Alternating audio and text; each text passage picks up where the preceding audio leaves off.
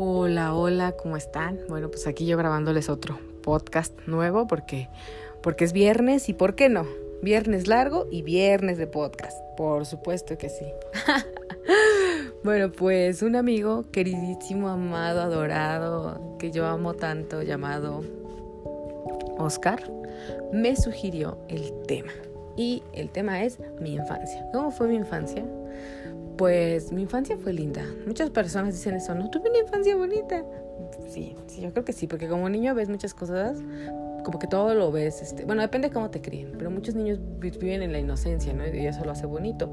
Y la mía fue bonita porque fue real, o sea, yo veía la realidad. Como lo comenté en un podcast, mi papá me llevaba a ver niños de la calle, a ver la realidad de la vida. Era muy cruel a lo mejor para algunos, pero a mí me abrió los ojos y me hizo pues ver que no todo era rosa, ¿no? Que había blanco, negro, grises, infinidad de colores. Entonces, pues mi infancia fue bonita por eso, porque fue realista y pues realmente sí fue bonita. Eh, este, cuando yo nací vivíamos en el centro, ahí en, mi papá tenía una tienda, eh, ahí por la calle de Donceles y este...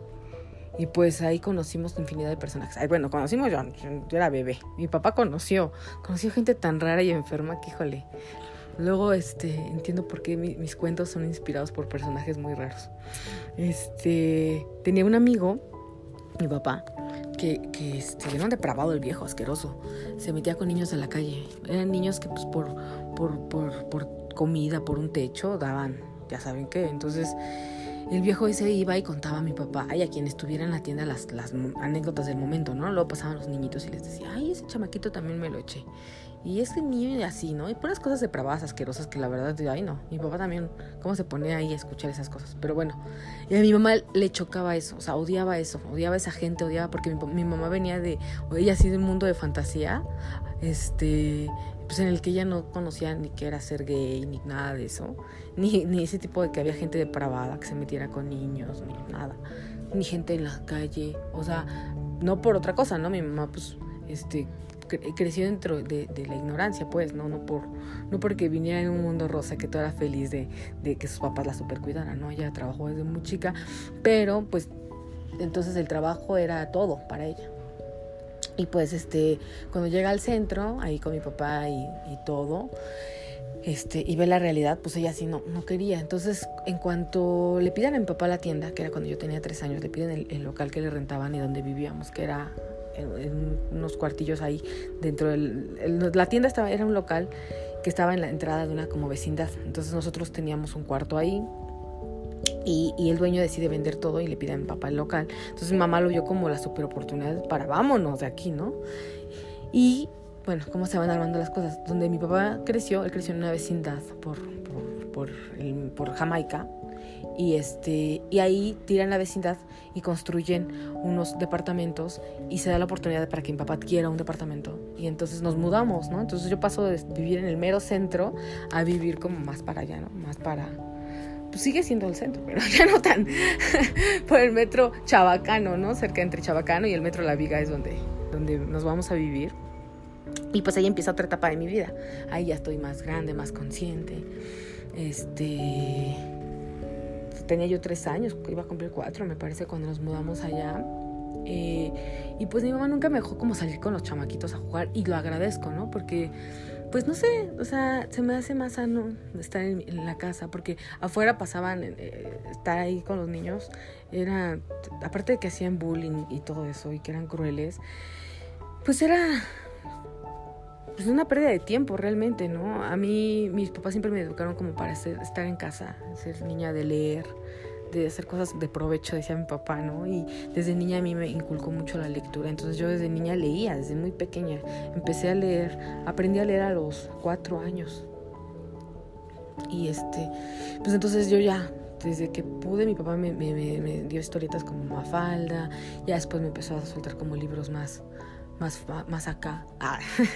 y este, Alicia en el País de las Maravillas fue también otro de mis primeros cuentos. Entonces, pues yo como que era feliz con un libro, realmente, no era así. Y sí llegaba a salir a jugar, o sea, tampoco era que todo el tiempo encerrada, pero también yo misma rechazaba esa esa ¿cómo se dirá? Ese, ese estilo de vida, ¿no? De estar todo el tiempo en la calle, o sea, como que yo decía, bueno, un ratito va, ¿no? Y mi mamá controlaba mucho eso. Dijiste un ratito, dos horas máximo, es eso, dos horas. Y, y, si no me metía las dos horas, pues sí me regañaba muy fuerte. Entonces no me gustaba fallar en eso. Y, digo que está bien porque pues muchas de, de las niñas que, que, vivían en esa unidad, pues ni, no, o sea, se casaron bien chicas. Que eso también tiene que ver con, como, con lo que tú quieres, ¿no? A veces puedes jugar toda la vida en la calle y no tiene nada que ver. Pero pues ellas como que era parte del, del como designio, ¿no? Estar ahí, en, no, no, no, ir más allá, no progresar en ti, en tu vida. Entonces era jugar, echar descotorreo, después con, andar con alguien de ahí mismo y, ¿no? Aparearte, tener hijos y ya, ahí se acababa tu vida. Y yo nunca quise eso, ¿no? Yo sí que desde niña yo tenía claro que yo quería estudiar una carrera. Entonces, para mí estuvo bien que, que me dieran así de, no, el desmadre está bien, pero, ¿no? Hasta aquí. Y pues también los niños luego hacían cosas muy raras. Donde crecimos había drogas, había gente que, que a lo mejor no dentro de la unidad, pero ahí afuera, afuera saliendo se drogaban. Entonces creo que pues de alguna forma me protegieron de muchas cosas y también yo, ¿no? Así que mi, mi, instinto de supervivencia. Y este, y pues entonces cuando mamá me decía que ya me metía, pues yo me metía, ¿no? Y, luego me decían aburrida, ¿no? Luego me dejaban de hablar las niñitas así ah, no, es que ahora se mete, es que es niñoña, es que esto. Y también como que nunca les caí muy bien, entonces tampoco era como tan acá nuestra relación. En cuanto yo entré a la primaria este, y empecé a tener amigas de la escuela, pues ya me dejé juntar con las niñas de la unidad, ¿no? Y yo mejor pues prefería ir a casa de mis amigas, bueno, pero ya un poco más grande, como a los 10, 11 años, mejor prefería quedarme a jugar, a jugar con mis amigas de la primaria, a ir a su casa, o que ellas vinieran a mi casa. Entonces nunca fui como muy apegada a, a, las del barrio. Y este... Y pues bueno, ya como a la edad de cuatro años, mi mamá me da la noticia de que, de que van a ser mi hermano, mi hermano Paco, Manuel Francisco. Y este, y nace cuando yo tengo cinco años. Él nace con una complicación. Y entonces desde, yo, yo, esperaba con mucha ansia, ¿no? A mi hermano, me acuerdo. Pero desde que él llegó, pues él llegó delicado. a él al nacer el doctor lo, fracturó con la mano, no se lo lastimó, le fracturó algo en el, en el cerebro, no sé explicarlo bien. Y, este, y pues él, convulsionaba, él no tenía un, desarrollo psicomotor normal. Entonces, desde que nació mi vida cambió mucho, no me, no me, dejaban tocarlo, ¿no? Me acuerdo que cuando lo trajeron, una de mis tías me dijo, no, no lo toques, es especial. Y entonces de ahí como, como que me llegó un resentimiento con él, de pequeñita, pequeñita, ¿no? Así de que yo decía, ¿por qué no? Pero, pero era por lo mismo que no me dejaban como, como estar ahí, pero mi mamá no, mi mamá siempre dijo, no, tú puedes tocarlo, es tu hermano, mi papá igual. Entonces, después de eso, vinieron los celos como con mis papás, ¿no? Porque mi mamá ya le ponía más atención, este, pero porque él lo, él lo requería así. Lo tenían que llevar a terapias, entonces mi mamá ya no estaba. Este, yo veía a mis papás más angustiados por el dinero, o sea, por si andábamos como mal económicamente, pues con Paco peor. Entonces, como que yo le agarré como cierto resentimiento, pero ya cuando fui creciendo, como que comprendí más todo y me di cuenta que pues mi hermano me necesitaba, ¿no? Que él no había, no era algo que había decidido y, y pues yo, yo, yo, yo decidí estar para él, ¿no? Entonces yo lo cuidaba y, y prefería cuidarlo a salir a jugar, o prefería estar con él. Luego los niños eran muy crueles y, se burlaban. Ay, voy a llorar.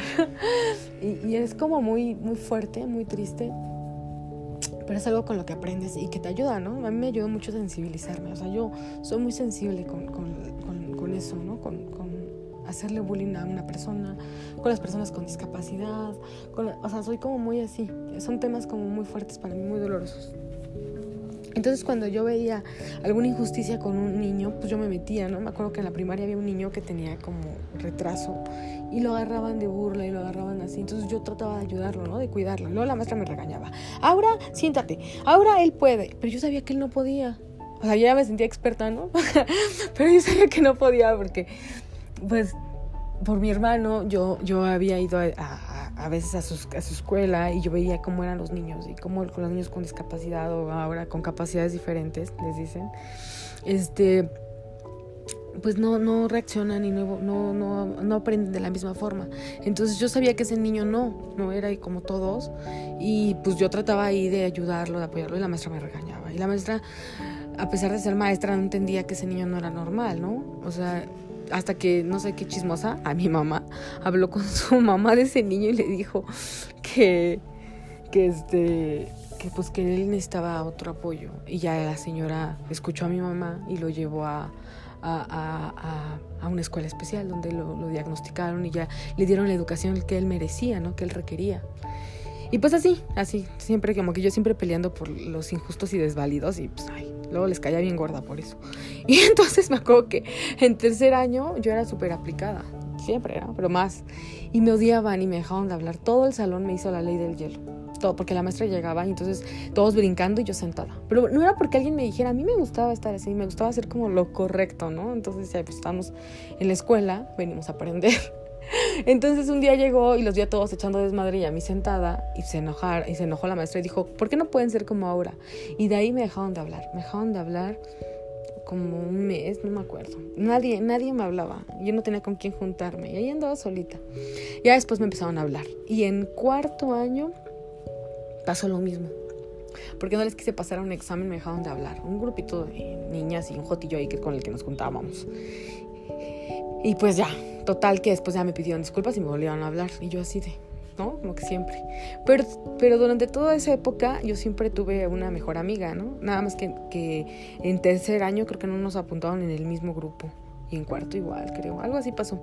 Pero cuando estábamos en el mismo grupo éramos inseparables y se llama Lucero. Ahora es mamá de tres niños, me parece, y la tengo en Facebook. Y aunque ya tiene años que no nos vemos, pues seguimos en contacto y yo siempre la recuerdo con mucho cariño. Y ya después, pues vino la secundaria. Ay, no, este podcast se va a alargar mucho. Yo creo que aquí la dejamos y voy a hacer otra parte, si no, nunca acabo. Bueno, pues entonces que tengan un súper fin de semana largo. Los amo. Hasta la próxima. Gracias por escucharme.